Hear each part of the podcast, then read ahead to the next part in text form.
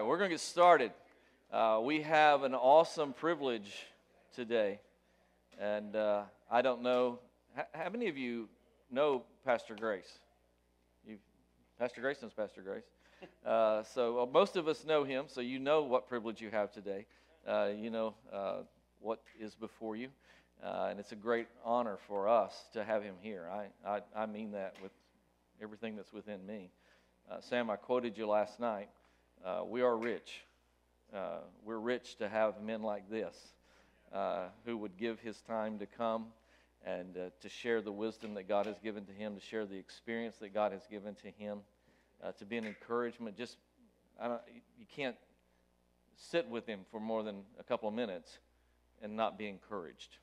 Uh, and uh, that's awesome. Uh, praise the Lord, how rich we are to have men like this. So we're, we're delighted to have Thank you here. Pastor. Thank you so much. Thank you very much.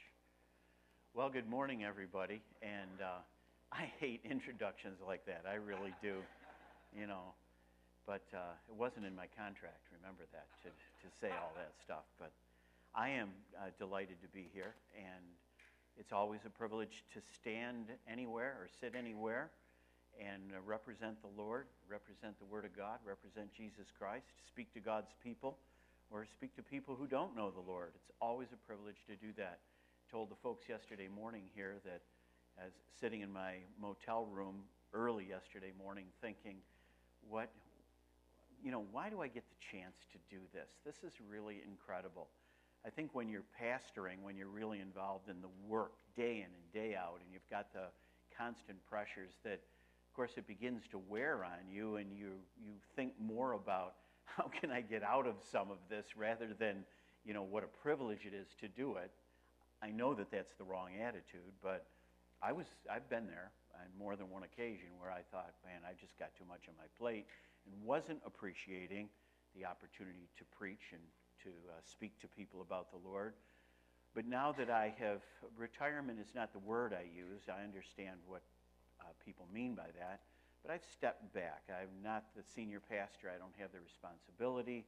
Uh, I don't have a lot of the issues that I had to deal with the everyday drama of pastoring a church. I don't have to do that now. And uh, so it is easier. And maybe I do have more time to sit back and say, you know, I really am very blessed. I really am very blessed. And that's what I was thinking yesterday morning before I came here and preached. What a blessing it is to, to just have the privilege to stand to open the Word of God and share some things that you may have learned over the years, and specifically what has God said and what do you understand it to mean and how to relate that to the people that you're speaking with. So I said all that to say it's a privilege to be here with you and among you today, and I hope that I can help you. That's one of my goals. So let me give you a little bit of, uh, when I say a little bit of history, let me tell you who I am. I know a lot of you, but I don't know some of you. And so let me just tell you who's speaking to you. Uh, I'm from Rochester, New York. You see, that's a long way from here. Uh, it's um, on the southern shore of Lake Ontario. So, Canada, uh, actually, the line is in the middle of the lake, is probably 30 miles from where we, actually, where our church is, maybe 30, 35 miles where our church is. is. Uh, the, uh, uh, the boundary of Canada, the United States, exists. So, we're really far north. We've already had 100 inches of snow this year. We, uh, we're talking about another one coming, another nor'easter coming this weekend. So uh, we could be, and probably will be at 125 inches before the winter is over. And uh, we'll send you some. If you're short, we'll, we'll put some in a box car and send it down to you. But I will say this I wouldn't move here for this weather either, to be very honest. This isn't, I'm thinking I'm going to go to Atlanta, man, you know. I'm not going to take a jacket. I'm going to bring my tank top and my shorts and my running shoes. And, uh, and I'm here, and it's been raining ever since I got here. And it's, what, 55 degrees or whatever. So I got to go much further south than here to find some warm weather. At least today I do. Um, Jacksonville, Florida. That's, yeah, that's far enough south, probably. But I uh, pastored, uh, I've been in the ministry for 45 years, actually, this month, almost to the day right now. I started, I think, the first week of March in 1973 in the ministry, And here it is, uh, 2018, so 45 years ago. I started out as a bus pastor. I became a youth pastor. I became an associate pastor. And then I became the senior pastor in 1983 and was until October of 2016 when I stepped back, stepped down, and Pastor Kevin Pesky became the pastor who uh, was a missionary for 11 years. He was homegrown, uh, trained in our Bible Institute, became our pastor, and Kevin is doing an absolutely wonderful job. He's here, and I hope you get to meet him while he's here, along with Dylan Briscoe. Dylan is our discipleship pastor back at First Bible, and he is also a product, a graduate of our Bible Institute. So when you talk about the rewards of discipleship, uh, and then we have Frank Salvaggio right here. Frank is a graduate of our Bible Institute. There may be others that walk in here. The rewards of discipleship really is people. People is what the reward is.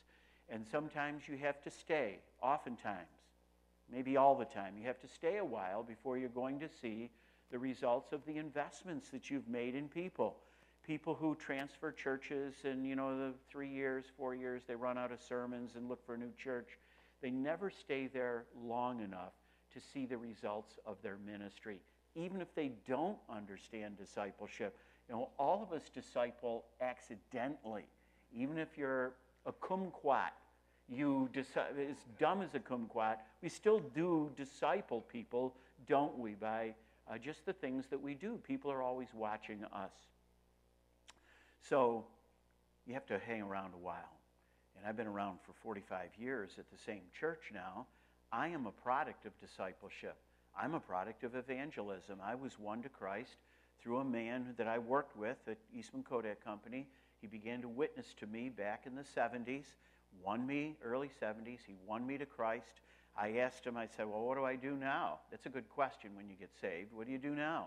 He said, There's a church out in Greece, town of Greece, and they have a Friday night adult Bible study. Why don't you go there? So I went home and told my wife I got saved, and I couldn't really explain it all to her. I wasn't theologically well grounded at that time. That was the day I got saved. And, uh, but my wife said, Yeah, let's go. So that Friday night, we went to First Bible Baptist Church. We sat down in an adult Bible study, and that's where really my, my Christian experience and discipleship began at that Bible study. I was in the church, I ended up in the ministry, 10 years in the ministry, was discipled under the second pastor, first and second pastor, served under them, and I became the third senior pastor, and Kevin Pesky is the fourth senior pastor. Both of us are national pastors. You know, you think of sending a missionary off to uh, Zambia, where Kevin was for 11 years, and we're trying to win natives, nationals, to Christ so we can turn the church over to a national. Well, I'm a national Rochesterian. Was born and raised there, and some, a man was sent there in 1966 to start a church. Pastor Wayne Mullen was his name, and uh, I was saved under his ministry as a result of his evangelistic efforts and the people that he had won to Christ. I was won to Christ. So I'm a product of the church evangelistically. I'm a product of that church discipleship wise. For 10 years, different pastors and different individuals discipled me and helped me grow in my faith and my relationship with the Lord until in 1983, as I said, I became the senior pastor of the church. So it's my history. I really believe in discipleship because of my own experience. Now, as a senior pastor, there's a lot to do other than just disciple people. You know that in our church, they had a lot of different things going on, and we've, of course, we've created a lot of different things, including problems, over the years. So it kind of takes you away from, you know, focusing mainly on discipleship. But obviously, the, the senior pastor has got to be discipleship minded. You have to be the leader as the senior pastor. If you're the only pastor, you have to be the leader as far as the voice in promoting it. Now, I do recommend that you have an individual in your church, whether he's a associate pastor, a lay pastor, somebody whose main responsibility is organizing, structuring, uh, training, assigning, tracking, administrating your discipleship ministry. And we have that at First Bible Baptist Church with the other fellow, Dylan Briscoe, who's here with, with Pastor Pesky. That's what his job is. When people come in and they visit for the first time, his job is to track that person and make sure that they get where they need to go. And at least they have an invitation to do that. If they say, No, I'm not interested, we certainly can feel like we've tried to incorporate people into the ministry of our church. So I say all that uh, to get started here today. And uh, I know that uh, by your own admission, by being in this class, that you know something about, and maybe you know more about discipleship than I do. I just have the opportunity to share my experiences and the things that I found in God's Word that I think apply. So, what I want to do, you have a copy of notes, my, my um, overheads, my PowerPoint presentation. So, if I don't get to something, you got it all in your hand. You don't have all my illustrations or explanations, but at least you have the main thoughts that I want to share with you. So, let me pray, and then we're going to get into the Bible, get into the Word of God. We're going to look at the book of Acts, and just briefly, and then we're going to go to the book of First Thessalonians. So if it takes you a little while to find those two books, I'll give you 10 minutes, all right, to do that. Father, we are grateful for Jesus, grateful for the opportunity to come together here this morning. I'm thankful always for the privilege to stand before people with an open Bible and to share what you put into my heart, to uh, share it with other people, heart to heart. Now, thank you for these folks. They're interested in um, being better Christians, being better disciples, being better disciplers, so that the kingdom of God will spread, will grow, and that ultimately, the most important thing, that the Lord Jesus Christ, our Savior, will be honored and glorified through it all. We ask these things now praise you in Jesus' name. Amen.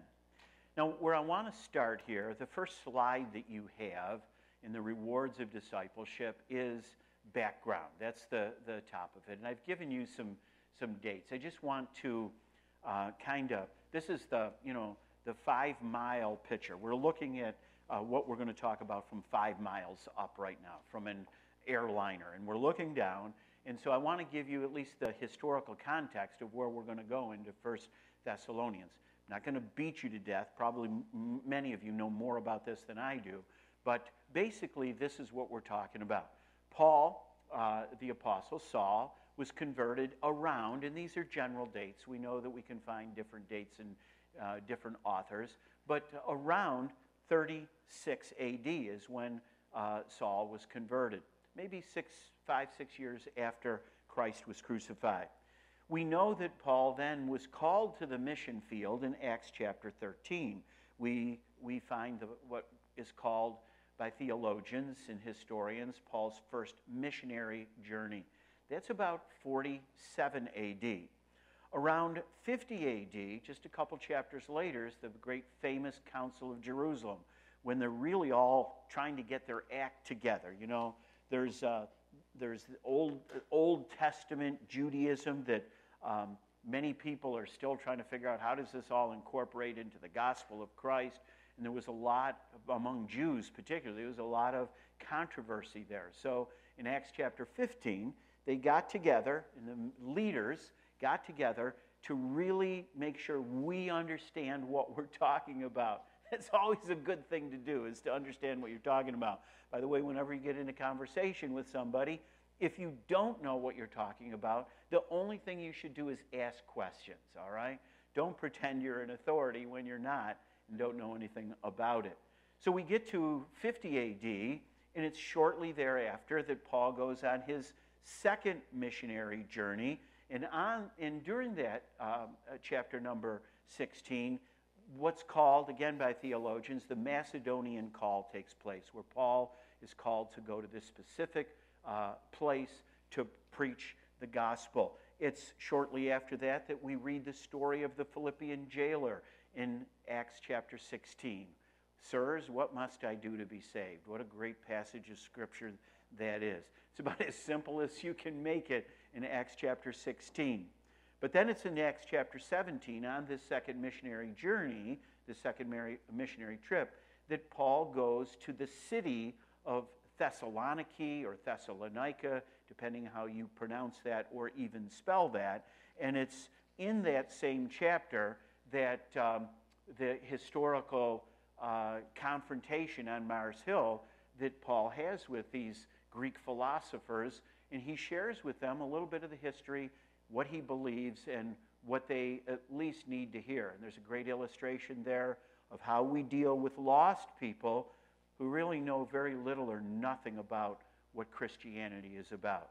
He gives us some wonderful principles in example of how to deal with people who are really ignorant. So here's our background, and we're in Acts chapter 15, and you look in, let's go back to 15, look at verse number 36 there. It says, And some days after, Paul said unto Barnabas, Let us go again and visit our brethren in every city where we have preached in the word of God and see how they do. And, uh, and Barnabas determined to take with him John, whose surname was Mark. But Paul thought not good to, uh, to take him with them, uh, who departed from them from Pamphylia and went not with them to the work. And the contention was sharp. We know that Paul and, uh, uh, Barnabas, that they had a disagreement there, a separation, and consequently they were separated. And we ended up with that looks like a negative thing. And I don't know what they said to each other. I don't know if they got uh, heated, they cussed at one another, what they did. But two missionary teams came out of that. God always has a way of making some good come out of what we see as bad. Remember that. Remember that. Some of the greatest lessons that I've learned in my life were because of the most difficult things that I went through. Maybe some of the biggest mistakes I've made.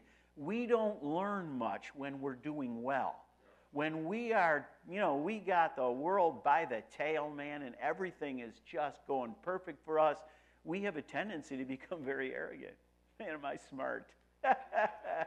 Boy, am I smart. If you people knew, if you knew who was amongst you this morning, you'd, you'd probably all be on your knees right now, is what you'd be doing. So, but anyway, our greatest lessons are really learned on our most difficult days, aren't they? we go, I'm never going to do that again. It was the stupidest thing I've ever done. And I have stories. I could take the rest of my time today and tomorrow to tell you stories about that. And we do a lot of laughing at me while I was sharing those with you. But anyway, here's the background of all this. And it's during this time that Paul, in chapter number 17, notice it says, Now when they had passed through Amphipolis and Apollonia, they came to Thessalonica, where was the synagogue of the Jews. So here's the background of the, of the founding of the church of Thessalonica. And I say this because that's where we're going to go for our main text here this morning. But give me the next slide. In case you don't know what a disciple is, this is a good definition. There's a thousand of these definitions, I know, but here's a good one. The, uh, a disciple is a follower, one who accepts and assists in the spreading of the good news, who accepts and assists. That's important, both those words, and assists. That's, we have a problem with that in our churches. We're filled with people, and I think our brother last night put, put this out pretty plainly, that there's many people that accept the realities and the fact of the cru- crucifixion and our salvation and our forgiveness and all that. But we're supposed to go into Canaan, and while we're going into Canaan, we're supposed to be assisting. We're supposed to be helping. And that's what disciplers do. They help new believers move from Egypt and men- mentally and spiritually move into the land of Canaan. That was an excellent presentation last night. Thank you, brother. I do, do deeply appreciate it. I never really thought of it that way, and uh, I won't ever not think of it that way from this point on. But anyway, discipleship, Christian discipleship, is a process by which disciples grow spiritually in Christ and equipped by the Holy Spirit who resides in our hearts. By the way, we could take each one of these phrases and we could preach a little sermonette on them to overcome the trials and pressures of this present life and become more Christ like. The trials and the pressures, the challenges of this life, because we are appointed thereunto. In this world you will have, Jesus said, tribulation. It's going to come. So just because you get saved, you know this, doesn't mean that your troubles are over. For some of us, they just began. I've had a whole lot more problems in my life. I didn't know I was having problems before I got saved. See, I was so stupid and ignorant, I didn't know I was having problems. Now I know what I was doing back then. I had big problems and I was creating more. But now, my problems oftentimes are other people's problems, but I'm much more keenly aware of who I am and what my problems are all about. Discipleship encourages the believer to respond to the Holy Spirit's prompting, to examine one's thoughts, words, and actions and compare them with the truths of the Word of God. That's what we're trying to do in discipleship. This isn't in your notes, it's in mine. This requires that one be in the Word daily, studying, praying, and obeying the Scriptures. That's what disciples do. They don't, you know, put the Bible in the trunk of their car and look for it next Sunday morning around 9:30 to bring it to church. That's not a disciple. This is a daily walk. Discipleship is not a destination, it's a process, a lifelong process. This is, I'm not going to say it's the only ministry, but it is ministry. It's not a program. It's not a program. I know you know that, but it needs to be said over and over because it's so easy to look at things that we do as programmatic and not our lifestyle. It's my lifestyle. I'm a parent. That's not a destination. I'm a parent every day. Even though my youngest child is in her mid 30s now, I'm still, I'm still parenting. Thank God my kids still come to me for advice. I haven't driven them away yet. But I have five children. I have a great relationship with all my kids. But I'm still parenting. It's a process, not a destination. I have not arrived. And I'm learning from them now. They tell me what I told them, and I go, I said that to you? really? Yeah, I was having a bad day, apparently, you know. You know, let me correct that. Let me tell you what I think now. So a lot of conversations like that go on. So that's what discipleship is. It's characterized by, giving me the next slide if you would, these, at least these five things. Putting Jesus first, number one. Uh, seek ye first the kingdom of God and his righteousness, and all these things will be added unto you. Matthew 6. So it's putting Christ first in your life. This is what we're trying to teach people. These are principles. Follow his teachings, bear spiritual fruit. That comes from discipleship. Doesn't happen by people from people generally who just show up on Sunday morning or once a month in church. Loving one another. By this shall all men know that you're my disciples, that you have love one for another, and through evangelism, effective evangelism. Some people get upset when you talk about discipleship. They say, oh, well, you don't believe in evangelism.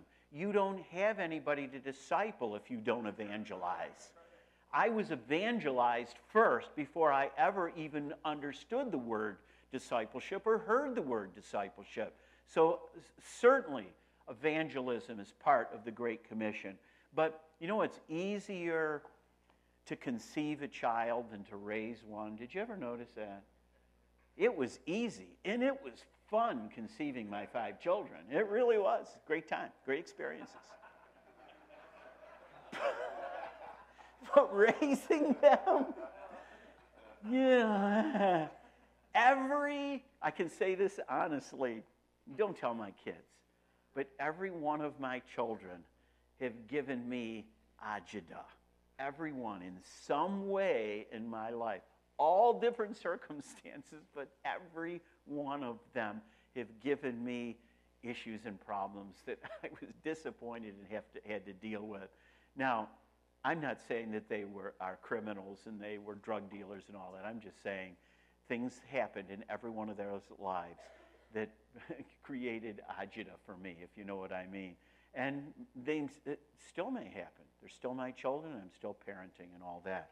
So, anyway, let me move on to my next slide here. We're going to get into 1 Thessalonians. I promised that we would get there. In 1 Thessalonians, um, from Acts chapter 17, where the church is founded, we want to look here at these particular uh, the, uh, 1 Thessalonians. I'm not going to you know, expound on the whole book. Obviously, we don't have time to do that but I want to hit some main points and I want to get it started. By the way, you have all my PowerPoints in your hand. So if I die tonight, you still have my message tomorrow. And one of you guys, Mark, you can come on up here and you can teach the rest of them, all right? I hope you can make sense out of them, but try to teach them tomorrow. So you have my notes, and uh, you do have a place where you can make your own notations if you'd like. I appreciate uh, Pastor Joe for doing that. Uh, this is great. You got my notes. You don't have to sit there and write and then miss something I say. But if you do write, at least you have a place to write it and in a context of what was being said at the time. But anyway, this particular book of First Thessalonians, it was, it's uh, one of the earliest books. That's why I gave you the background. So this is something that uh, was obviously very important to Paul. One of the first things that he wrote, and of course the Holy Spirit of God knew that this was going to be recorded, and we would be reading it even today, the eternal Word of God. It was written around 51, 52 AD. Thessalonica was only the, was second to Athens in population in Greece, and it was uh, on the Via Egnatia. It was a, a uh, tra- uh, it was a thoroughfare, is what it was. So the truths of this particular place would be moving constantly in and out of the Roman Empire, specifically from Rome to the Far East. So the Holy Spirit of God placed this book and the principles of this book in a very important place on the second missionary journey. The basic theme of 1 Thessalonians, when we talk about discipleship ministries, is salvation and sanctification, or another word for discipleship. Sanctification is discipleship. We are trying to be more separated for the work of the gospel of Christ.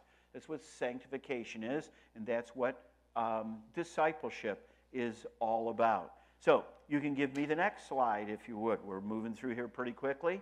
Five basic purposes, general purposes for the book. Again, we started five miles, we're down to maybe a mile now looking at the book.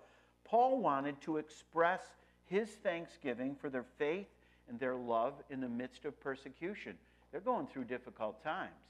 I'm glad, honestly glad, that I don't have to go through the, uh, many of the things, maybe any of the things that these early church churches and, and Christians had to go through. I'm not worried about you know being uh, fed to the lions, not yet. I don't mean the Detroit Lions either.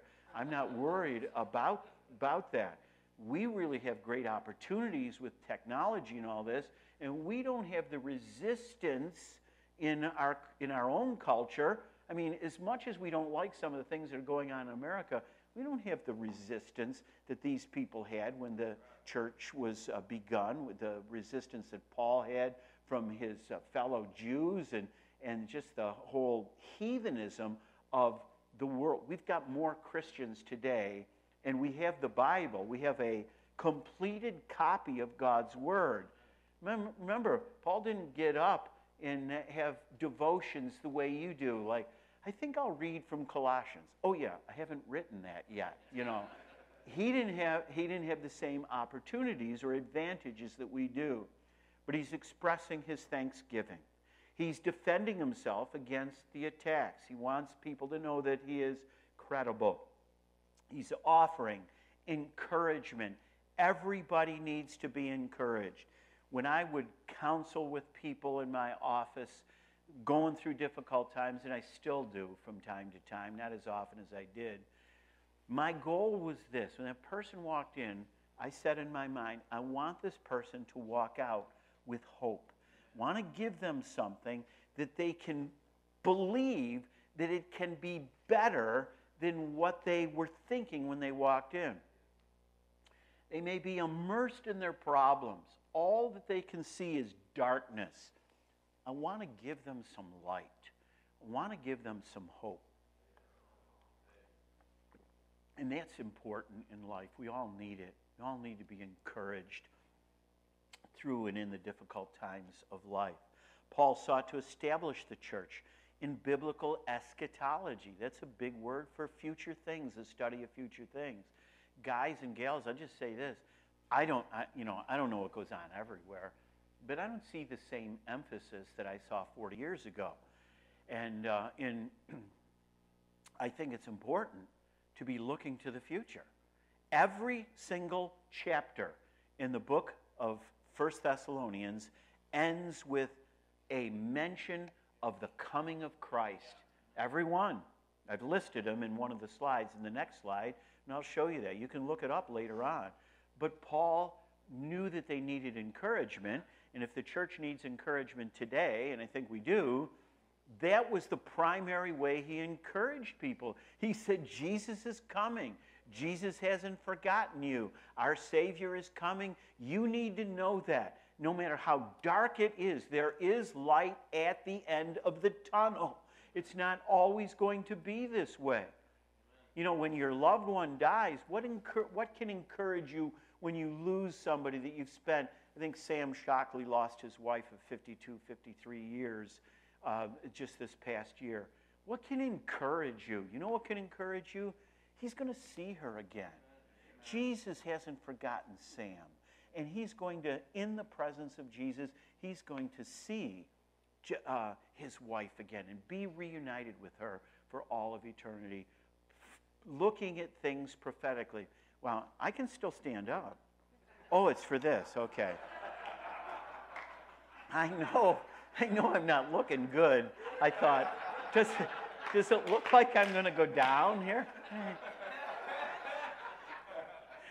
No, thank you very much. At least I don't have to bend down because I can't do that. I can only do that twice a day, bend down. I've already done it my quota for the day. The next time I stay down, all right? I want you to know that. But anyway, uh, and then uh, Paul sought to instruct them concerning spiritual leadership. Let's look at the next slide and look at these verses. These are, there's five chapters in First Thessalonians, and every chapter, every chapter, Paul ends one, two, three, four, and he talks about two places in chapter 5 before, before he closes the book in verse 23 talks about the fact that jesus is coming again what is he doesn't he have anything to say what's he trying to fill space did he have to put this in because a publisher said i want a 5000 word book and he's trying to fill it in no he said this every chapter because he knew how important it was. This is the early church. This is a church going through affliction. You got disciples, they need to know Jesus is coming again. You may be tired of saying that, and for whatever reason, just because there's a lot of date setters, you know, Jesus is coming in June of 93. Oh, he didn't. Okay. How about September? Okay, let's try September. Oh, he didn't come in September. 94. I've been looking at my calculations, and it's May of 94 he's come. Some of these people have been, remember the book 88 Reasons Why Jesus Will Come in 1988? Remember that book? He also wrote a book, 89 Reasons Why Jesus Will Come in 1989. Now, what was accomplished by that? He made a million dollars by writing the 88 one. Didn't make a lot of money on the 89 one. He was kind of losing his credibility, but he did really well with the 88 one. By the way, it was I read it, I bought it, he got my money, you know. But uh, it's 88. That was 30 years ago, wasn't it? Oh, well, we missed that one. Anyway, but what happens to us is this because people have done that, we're afraid to talk about it because people will, oh, you're one of those date setter people. Huh? You believe that Jesus is coming. Ah, ah, ah. Fact of the matter is that even Roman Catholics believe that Jesus is coming again. I was raised a Roman Catholic. I thought Jesus was coming again. I didn't know if he was going to come next year or uh, 15 million years from now. But the Catholic Church even teaches that Jesus is coming again. So what's the problem? What's the problem with Bible believing people talking about the blessed hope, the appearing of our Lord and our Savior Jesus Christ? It's in there to encourage disciples. Don't neglect it just because you're embarrassed to be identified with some wacko who made a predict- prediction that did not come true. In 1 Thessalonians Paul is seen to have great tenderness, affection, great concern for his converts. That's discipleship. Paul shows his pure motives, his compassion, his concern for their spiritual growth and for their well being. He's concerned about their progress in the faith. Paul is comforted by Timothy's report that he brings back. Timothy is his disciple. They are commended for remaining steadfast under affliction and encouraged to excel even more in their Christian walk. That's one of the main themes of this book. Sounds like discipleship to me. And it's one of the first of Paul's epistles. He knew how important this was. So let's move on to our next uh, slide then, if we can do that. Let's see what that is. I'm just going to uh, I'm going to take a moment to look through some notes. I've just given you some general themes there but chapter number one, we're going to really focus on, on chapter number three here in in a bit. But chapter number one, uh, Paul commends their growth. If you look at 1 Thessalonians, go there now because we will spend the rest of our time actually in that book. Go to 1 Thessalonians if you would and uh, look at chapter 1, and it's only 10 verses long. By the way, while we're here, look at verse number 10. And to wait for his Son from heaven, whom he raised from the dead, even Jesus, which delivered us from the wrath to come. That was placed in this book under the inspiration of the Holy Spirit of God. The chapter closes with a commendation and a reminder Jesus is coming. Jesus is coming. Jesus is coming. But in the first chapter, basically, he's commending the fact that they're going forward. It's important that people hear from us. You got disciples, you got to, your disciplers. They need to hear from you that they're making progress. It's nice to tell your children, hey, you're doing good. Man, you got a B plus on your report card. This is good. You might be able to do better. I'm not sure, but this is good. I want you to know that here's $5 or whatever it is, or whatever you use as some kind of reward or recognition for people who do well in your life. That's a good thing. Don't you like to be patted on the back? Ladies, your husband says, Man, you know what? That was a good dinner. Now, maybe you've never heard that before, but wouldn't it be nice if one time I do say that to my wife, and I do it intentionally, and I'm not going to tell you that they're always the best dinners. I'm not going to say that. That isn't what's important. Important is that my wife gets some recognition for what is very mundane and common. Ubiquitous is the word to her. It's very common to her, making meals. She doesn't think of it. I mean, we've been married for 50 years. I don't know how many meals she's made. Look, you can see many of them are hanging out around here, but nonetheless, she needs to be uh, uh, commended. From we all want a pat on the back. Your disciple needs a pat on the back. When they do things, when somebody tells you you're doing something good, it only encourages you to do more of the same. We all know that. But that's what Paul is doing in chapter number one. He's commending them. He talks about his thanksgiving for them and his praying for them. And he remembers your work of faith in verse 3 and your labor of love and patience of hope. And so he's, and he talks to them like a family. 19 times there are words that are family words like brother or brethren in this particular book. 19 different times he talks about the family of God. It's important for disciples to know they're part of a family, your church family. And that's why we want to get them involved as quickly as we can. I didn't say that we want to give them a responsibility as quickly as we can, but we want them to get to know other people. We want them to get to know what we do and why we do it. And, and so, you know, you don't need to do anything yet. You need to come in here, sit down, get the lay of the land, meet the people. We want you to relax. But I want you to know this our goal is for you to become a disciple of Jesus Christ. And one of these days, you're going to be turned loose. You're going to be the person on the platform preaching. You're going to be the person that goes to the funeral home and offers encouragement to uh, the family of uh, the loved one that they've lost, whatever it is. Someday you're going to be the Sunday school teacher. You're going to be working with the children. That's what my goal is for you. I want you to know that up front. Nothing wrong with that. Tell them where you're taking them. They're disciples. Now, if they don't like that, and they probably will like it if they're truly Christians. Remember, when I got saved, I said, I asked a question What do I do now? I had an instinctive desire to get involved. By the way, if you go to Paul's conversion experience in Acts chapter 9, that's exactly what he did. The first thing that he did after he got saved is, now what do I do? Now what do I do?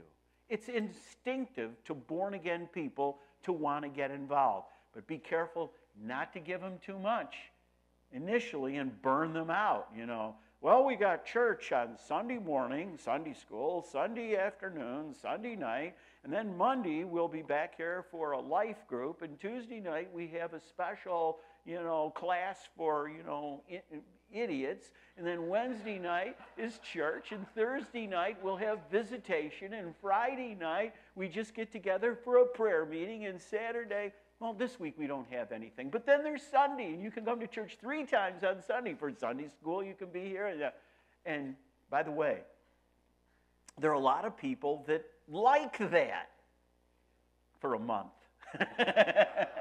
and they get burnt out on that. Give them the opportunity to get involved at their own pace, but always encouraging them to take a step forward. But don't let them take responsibility when they're not prepared to do that. Give them a chance to get to know people. So in chapter number two, we see the founding of the church. And uh, through chapter number two, um, if you look at uh, verse number uh, one, it says, For yourselves, brethren, know, brethren, family, know our entrance in unto you, that it was not in vain. But even after that we had suffered before and were shamefully entreated, as ye know, at Philippi, we were bold in our God to speak unto you the gospel of God with much contention. We were willing to tell you the truth, even though it was not popular where we were. We want you to know we're committed to what we're doing. And so he goes on to talk about the establishment of the church at Thessalonica and the things that he went through to help get that church established and grounded. So, this is discipleship. There's a pattern here in chapter 1 how to deal with people, the principles. We may not use the exact words, but there are principles. This is the Bible. This is the instruction manual for life. This is our discipleship manual right here. You can have other books and stuff that will assist people to move forward, and you can have lessons printed up and all that, and that's good, and we do too. But this is the discipleship manual. And Paul, the principles that we're reading about, they have been well thought out from eternity past in the mind of God. And they've been recorded here for you and I to read this and try to get something from this. This is what I need to be doing. By the way, I think just about, if not every book of the Bible, is a discipleship book, isn't it? Somewhere you will find principles of discipleship, maybe through the whole book, like you do here in First Thessalonians. So, anyway, the founding of the church. Now I'm going to move in to the meat of my presentation, all right? So, we're going to move into talking about the rewards of discipleship. That's what you've asked me to do. Now, I'm going to take my time here, and I've, I'm, i think I've got four slides for 17 different principles or points. And I'll tell you what, if somebody stood before me and said, Now I, that, I'm done with my introduction, and now here's my first of 17 points. Huh? What? What? Now, Mark didn't even do that last night. He didn't even do that. He had a much simpler outline that he, and, and it was a long message, and it was great. I told somebody last night, I said, I don't think he said anything that shouldn't have been said. He didn't say anything twice last night. Everything he said was important. And you know what? We came here to get that. We can visit, and we can eat lunch, and we can do all the other, well, plenty of time to do all that. But we came here to be encouraged from the Word of God. Don't forget that. Now, I said that for my benefit so you'll sit through my 17 point sermon right now. All right, okay. but I'm not going to do all these this morning. I'm going to get through some of these, probably half of them here I'll get through, and then I'll be done. We're uh, down to about 25, 30 minutes left in this session. Goes by quickly, doesn't it? All right.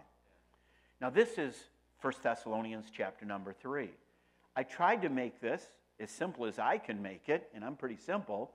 And what I did is I took the principles and points that I've, you know, I've referred to in chapter 1 and chapter 2. I could do the same thing with chapter 1 and chapter 2, but this is where the rewards of discipleship really show up in chapter number 3 of this book, and 4 and 5. But chapter 3 becomes the main focal point for our discussion here uh, this morning and tomorrow morning. So let's look at chapter 3. Wherefore, chapter 3, verse 1 when we could no longer forbear, we thought it good to be left at Athens alone and sent a disciple, a discipler, my disciple, Paul's disciple, to disciple you, Timotheus, our brother and minister of God, and our fellow laborer in the gospel of Christ, to establish you and to comfort you, concerning your faith, that no man should be moved by these afflictions. For yourselves know that we are appointed thereunto. For verily, when we were with you, we told you before that we should suffer tribulation, even as it came to pass, and you know. For this cause, when I could no longer forbear, I sent to know your faith, lest by some means the tempter have tempted you, and our labor be in vain. But now, when Timotheus came from you unto us, and brought us good tidings of your faith and charity, and that ye have good remembrance of us always, desiring greatly to see us, as we also to see you. Therefore, brethren, we were comforted over all uh, over you in all our affliction and distress by your faith. For now we live if you stand fast in the Lord. So let's stop our reading there and we'll pick up the rest later on. But let's look at um, each one of these points. And you have them before you. And I haven't even turned around, they're on the screen, obviously, behind me also. So, what are the rewards of discipleship? Let me go back and uh, um, just for a moment to what I said right in the beginning. The rewards of discipleship are the people that you have influence with over the years. And um, later on, to come here last night, standing in the lobby, and Frank and Sarah and these other guys come up to me and say hi. Frank is a graduate of our Bible Institute, which is our chief discipleship ministry, ultimately in our church. This is where the cream of the crop go to the Bible Institute and, and take in about 100 credit hours or more in some cases of classes intentionally over a period of at least four years. Did you graduate in four years? And that's unusual. Gary Sauer graduated in 11 years from the Bible Institute. And that's okay. But he kept plugging away, and he's in the ministry right now, full time ministry as a missionary. He spent 11 years in our Bible Institute and went to the mission field. He was in the ministry as a, as a pastor before, but went to the mission field when he was 55 years old, and he's doing a wonderful, wonderful job. But anyway, the rewards are the Gary Sowers, the Franks, the, the uh, Kevin Peskys, the Dylan, Dylan Briscoe, also a graduate of our It's the people as you look back. Now, I'm, I'm going to give you a fact, okay? And I'm proud of this. I don't like the word proud, but I am proud of this. But I want to say this to encourage you. There are 180 families that have gone into the ministry out of First Bible Baptist Church in Rochester, New York, in 51 years. 180 families. We have graduated 125 people that have graduated with at least 100 credit hours of Bible instruction over the 45 year history of our Bible Institute. Some of them uh, serve on the staff of our church right now. Some of them are missionaries. Some of them are pastors. Some of them are like Frank, pastoring in Jacksonville. They're all over the world. Now, we've been doing this for 45 years. Some of them have gone to, home to be with the Lord, several of them during that time. We've had, we had one man start the Institute when he was 49 years old, Jim Dutton. Jim became a missionary to Arctic Alaska. I visited him on the mission field. You couldn't pay me enough money to go where he was. He was in Point Lay, Alaska. I dare you to find that. Even on Google, Point Lay, Alaska. How many people live there? I think 247, and 200 of them are Eskimos. The only way to get there is barge a couple months a year and airplane the rest of the year. It's, in the, it's on the northwest seacoast of Alaska, about 400 miles from Siberia. Who would go there? Not me. Not me, Lord. Don't send me. Quoting Isaiah, don't send me, Lord. I'm not going there. Absolutely not. Now, I did go there to visit. He started the Institute when he was 49 and he hadn't picked up a book. He told me since he graduated from high school and he started in our Bible Institute and he graduated and eventually went to the mission field and spent more than 10 years. He just passed away just a few months ago, and I did his funeral. But uh, it's people like that that are the rewards of discipleship. People like that. Very talented. He was an aircraft mechanic, a millwright. He could do any kind of work with his hands. He was a brilliant man when it came to the trades, and he decided that God wanted him to preach the gospel in a place in the uttermost part of the earth, and he went there. So, discipleship establishes the new believer in the foundational doctrines of the Christian faith. Thanks a lot. Thanks a lot for telling me that. But that's what it does. That's the reward. You're sharing what you've learned with somebody else. Number one. And that's what it's all about. It's all about Frank. Frank, Frank, look at me. Frank. It's all about the book, it's the word. This is the authority. I'm not the authority. I'm only reading from it and I'm giving you my maybe flawed interpretation. I'm humbling myself before you, but I'm trying my best to communicate with you, Frank, what I think God is saying to me and also to you in this book. That's how I've taught the Bible Institute for 45 years. I am not the authority, establishing people in the book. And then when I hear Frank talking among, he says, I remember Pastor Grace. And what he did is he established me in the book, in the book. That's the rewards of discipleship. Because I thought that when Frank was a student, I still think that's correct. You agree with that? It's the book. You agree with that? Amen. This is the answer. I'm not the answer. We aren't the answer. Jesus, the Word, and this Word, the book, are the answer you establish your disciple in the doctrines of the Christian faith that are taught in God's Word. Number two, discipleship multiplies the efforts of the master. I'm calling the discipler the master disciple. 1 Timothy uh, or 2 Timothy 2 2. But here in 1 Thessalonians, we see Timothy is mentioned here. Timothy was Paul's disciple.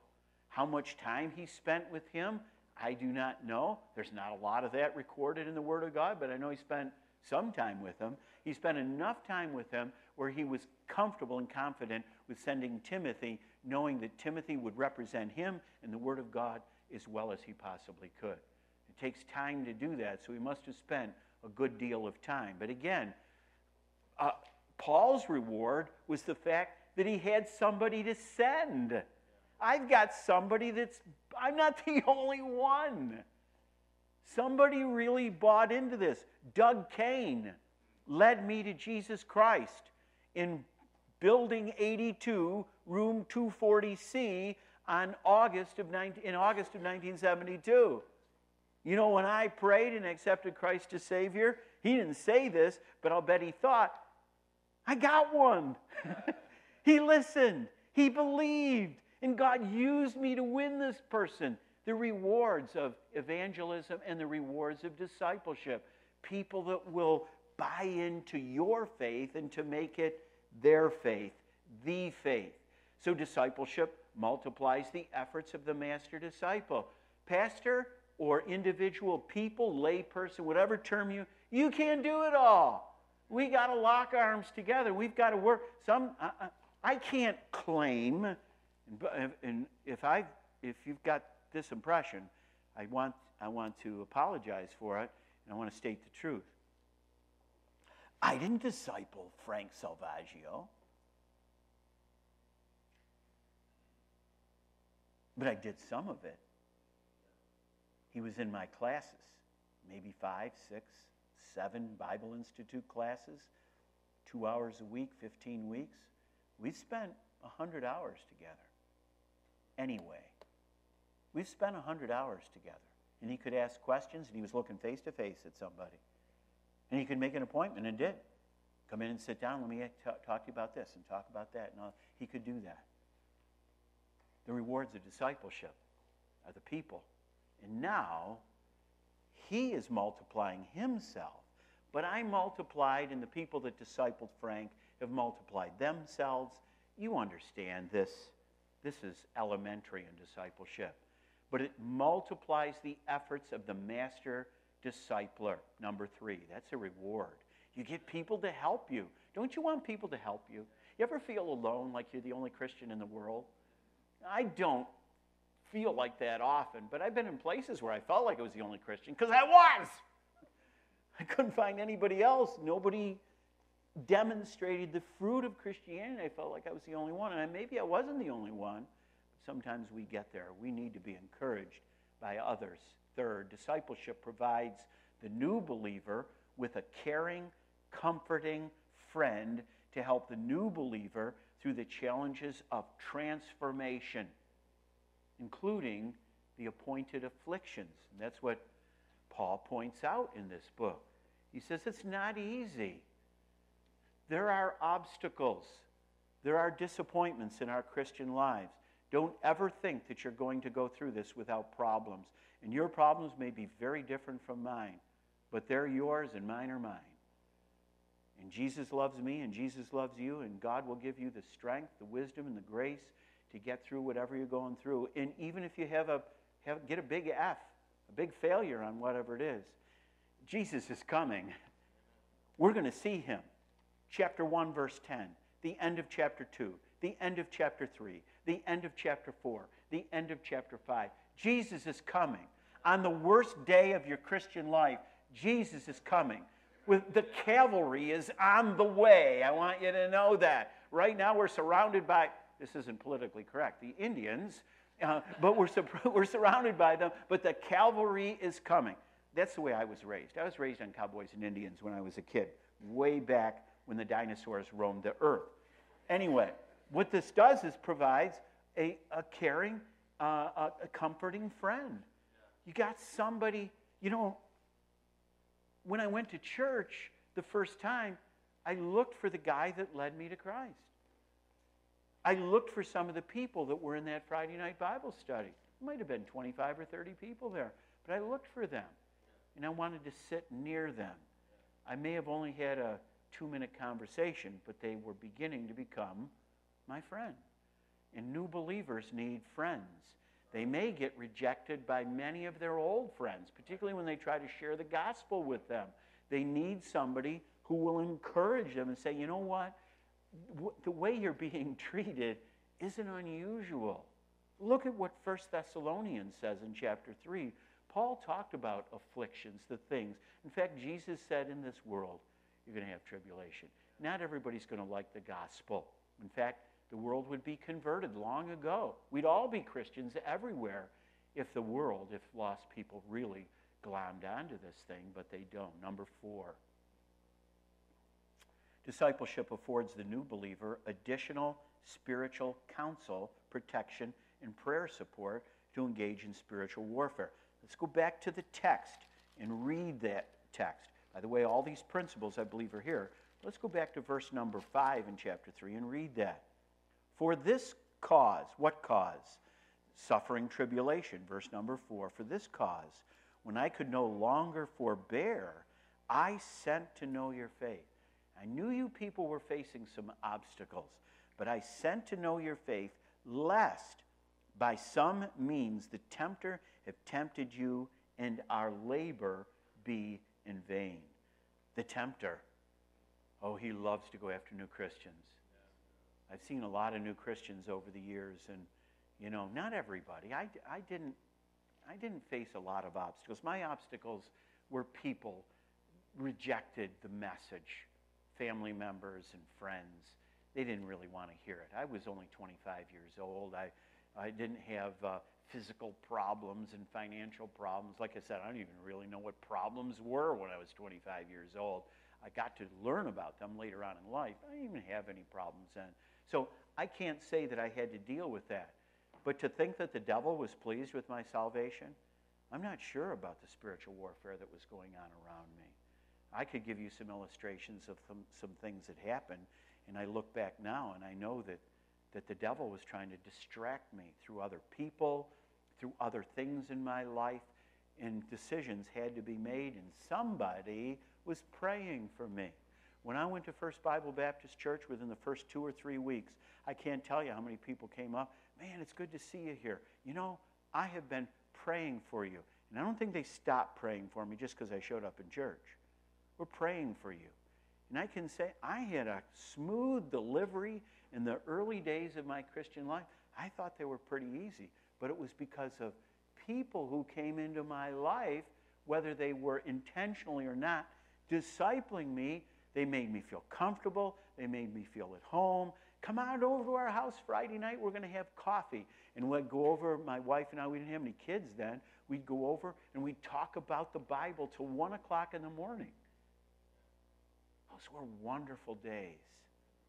Those people became my friends. A lot of those people ended up becoming pastors themselves in the ministry. I needed that. I wonder what would have happened to me if no one glommed onto me, if no one even accidentally tried to disciple me. I was being discipled. I didn't know anything about the Bible. I'm listening to them discuss, and I'm opening my Bible. Where's that book? And I'm looking for it here and reading the scripture and go, oh, yeah, I see what that says. Yeah, that's interesting. But I read over here. Is this contradicting?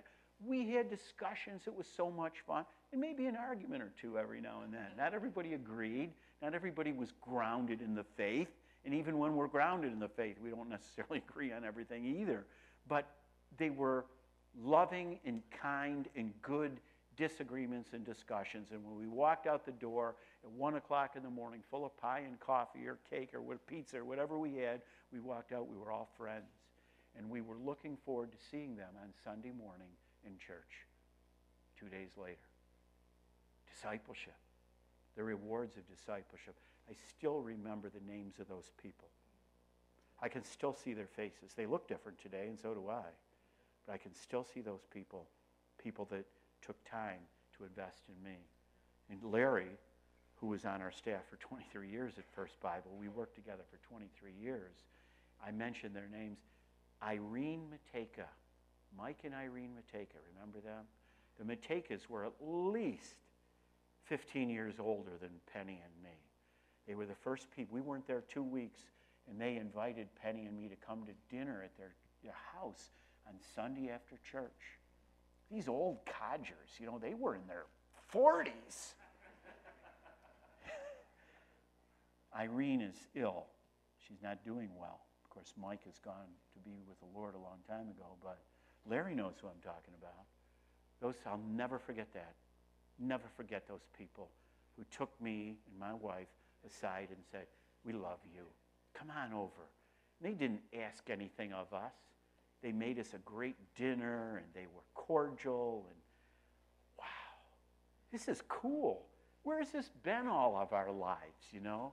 Where have people like, I didn't know there were people like this. I remember looking at the choir thinking, these are the perfect people. Perfect people. You must be perfect to get in the choir. Larry knows that was the qualification, wasn't it? Perfection to get in the choir back then. And anyway, a joke here and there. It's nice to throw in a little humor and it is little. It wasn't true, it was just a little humor. All right. Discipleship affords a new believer additional spiritual counsel, protection, and a support group to engage in spiritual warfare. Number five, discipleship provides mutual accountability, both for the disciple and the discipler. You need to do something and be held accountable for it, Pastor and believer and discipler. You need to have a job. Um, let's put it better. You need to be in the ministry. Every member, Pastor Joe, a minister. Every member, a minister. God saved you, as we heard last night, to do something. He didn't just save us and say, Man, I'm out. Uh, I don't feel the flames of hell licking on my butt anymore. I'm safe and now I can just enjoy life and do whatever I want to do from now on. No. He saved us to serve Mel Sabaka. I don't know how many of you ever heard of Mel Sabaka, but he was one of my heroes. It's still one of my heroes. He's with the Lord. But I heard him preach, and he'd say this in every other sermon he preached We're saved to serve.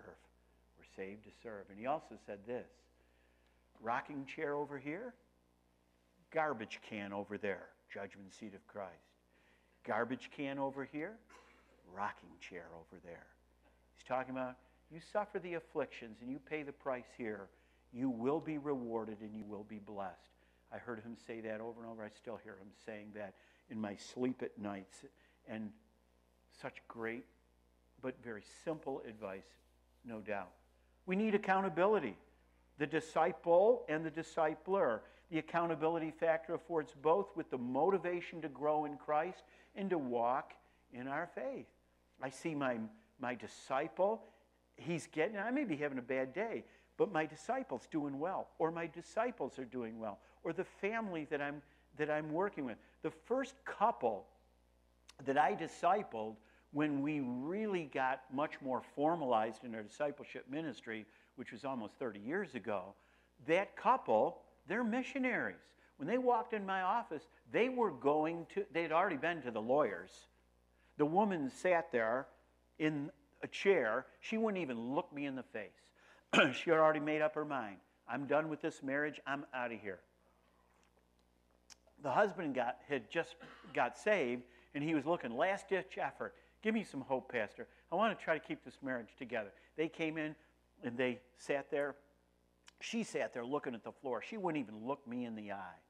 And somewhere toward the end of the conversation, I said, I really think I can help you. I really think I can help you. If you'll listen to me and give me maybe a month to meet with you, I think I can give you hope for your marriage. And she was sitting there.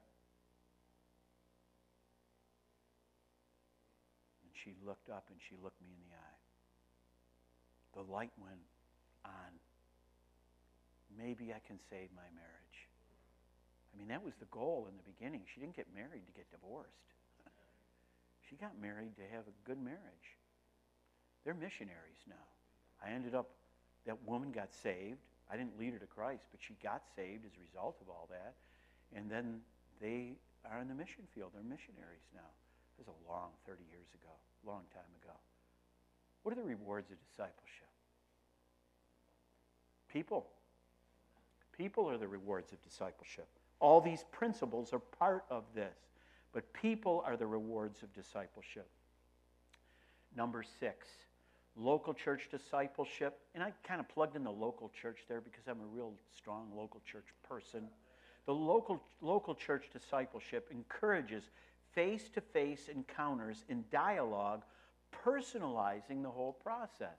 I like to talk to people face to face we have all kinds of technology. You know, we've, we've got our uh, email. I know I'm a dinosaur for using email now. You know, it's taken me 13 years to learn how to use it. Now I do, and they tell me, oh, nobody uses email anymore.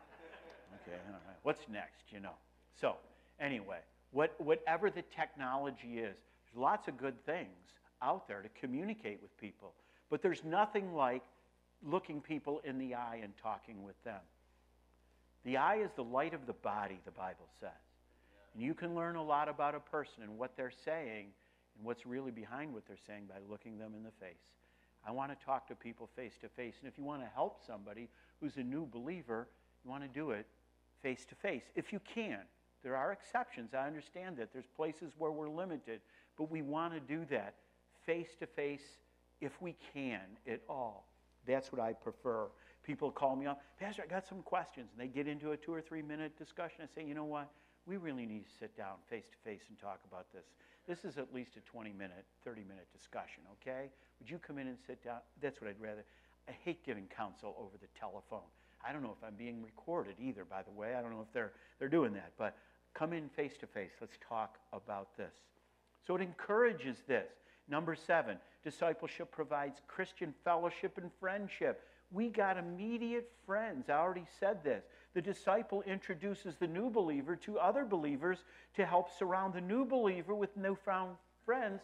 We call it a Christian support group. You know, everybody needs a support group today. And there's a great truth in that. We need a support group. One of the reasons that you come here and I come to meetings like this is I need a support group. I love being around pastors. I love being around people that love the Lord. I love to have discussions about uh, the Bible and what's going on in the world and what we're accomplishing and meeting new people who are doing things and want to do things for God. I love that. I need a support group. I have a wonderful family. I've got five children, their spouses, 13 grandchildren, and a wife, obviously.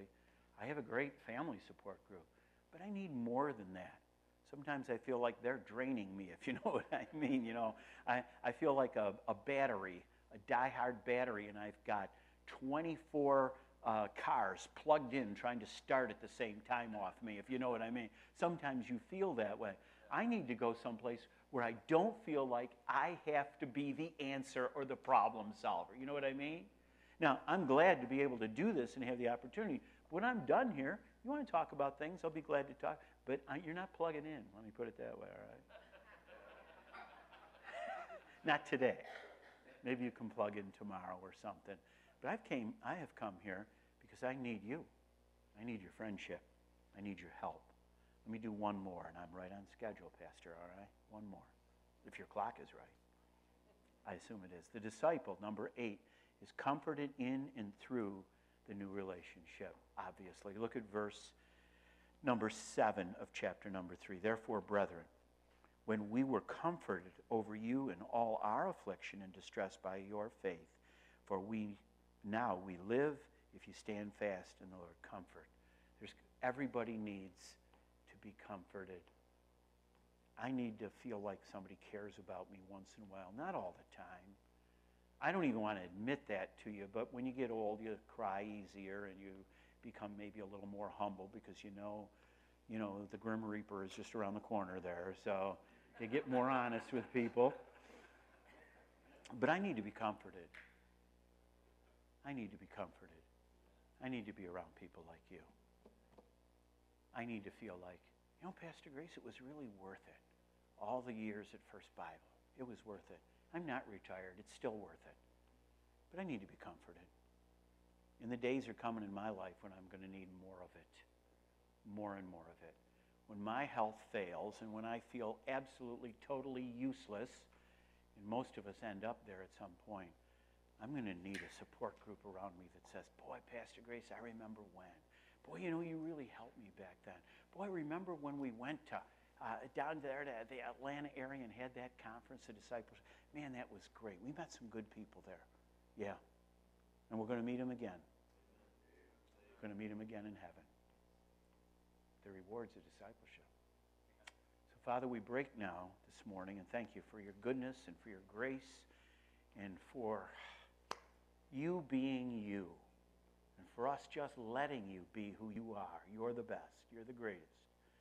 Lord, bless our speakers uh, that follow this morning and tonight. And Lord, bless all of these folks that come. I pray that they'll walk away with something that will encourage them, that will help them, that will give them hope, that will give them some tools to be better Christians, to be better disciples and disciplers. In Jesus' name we pray. Amen.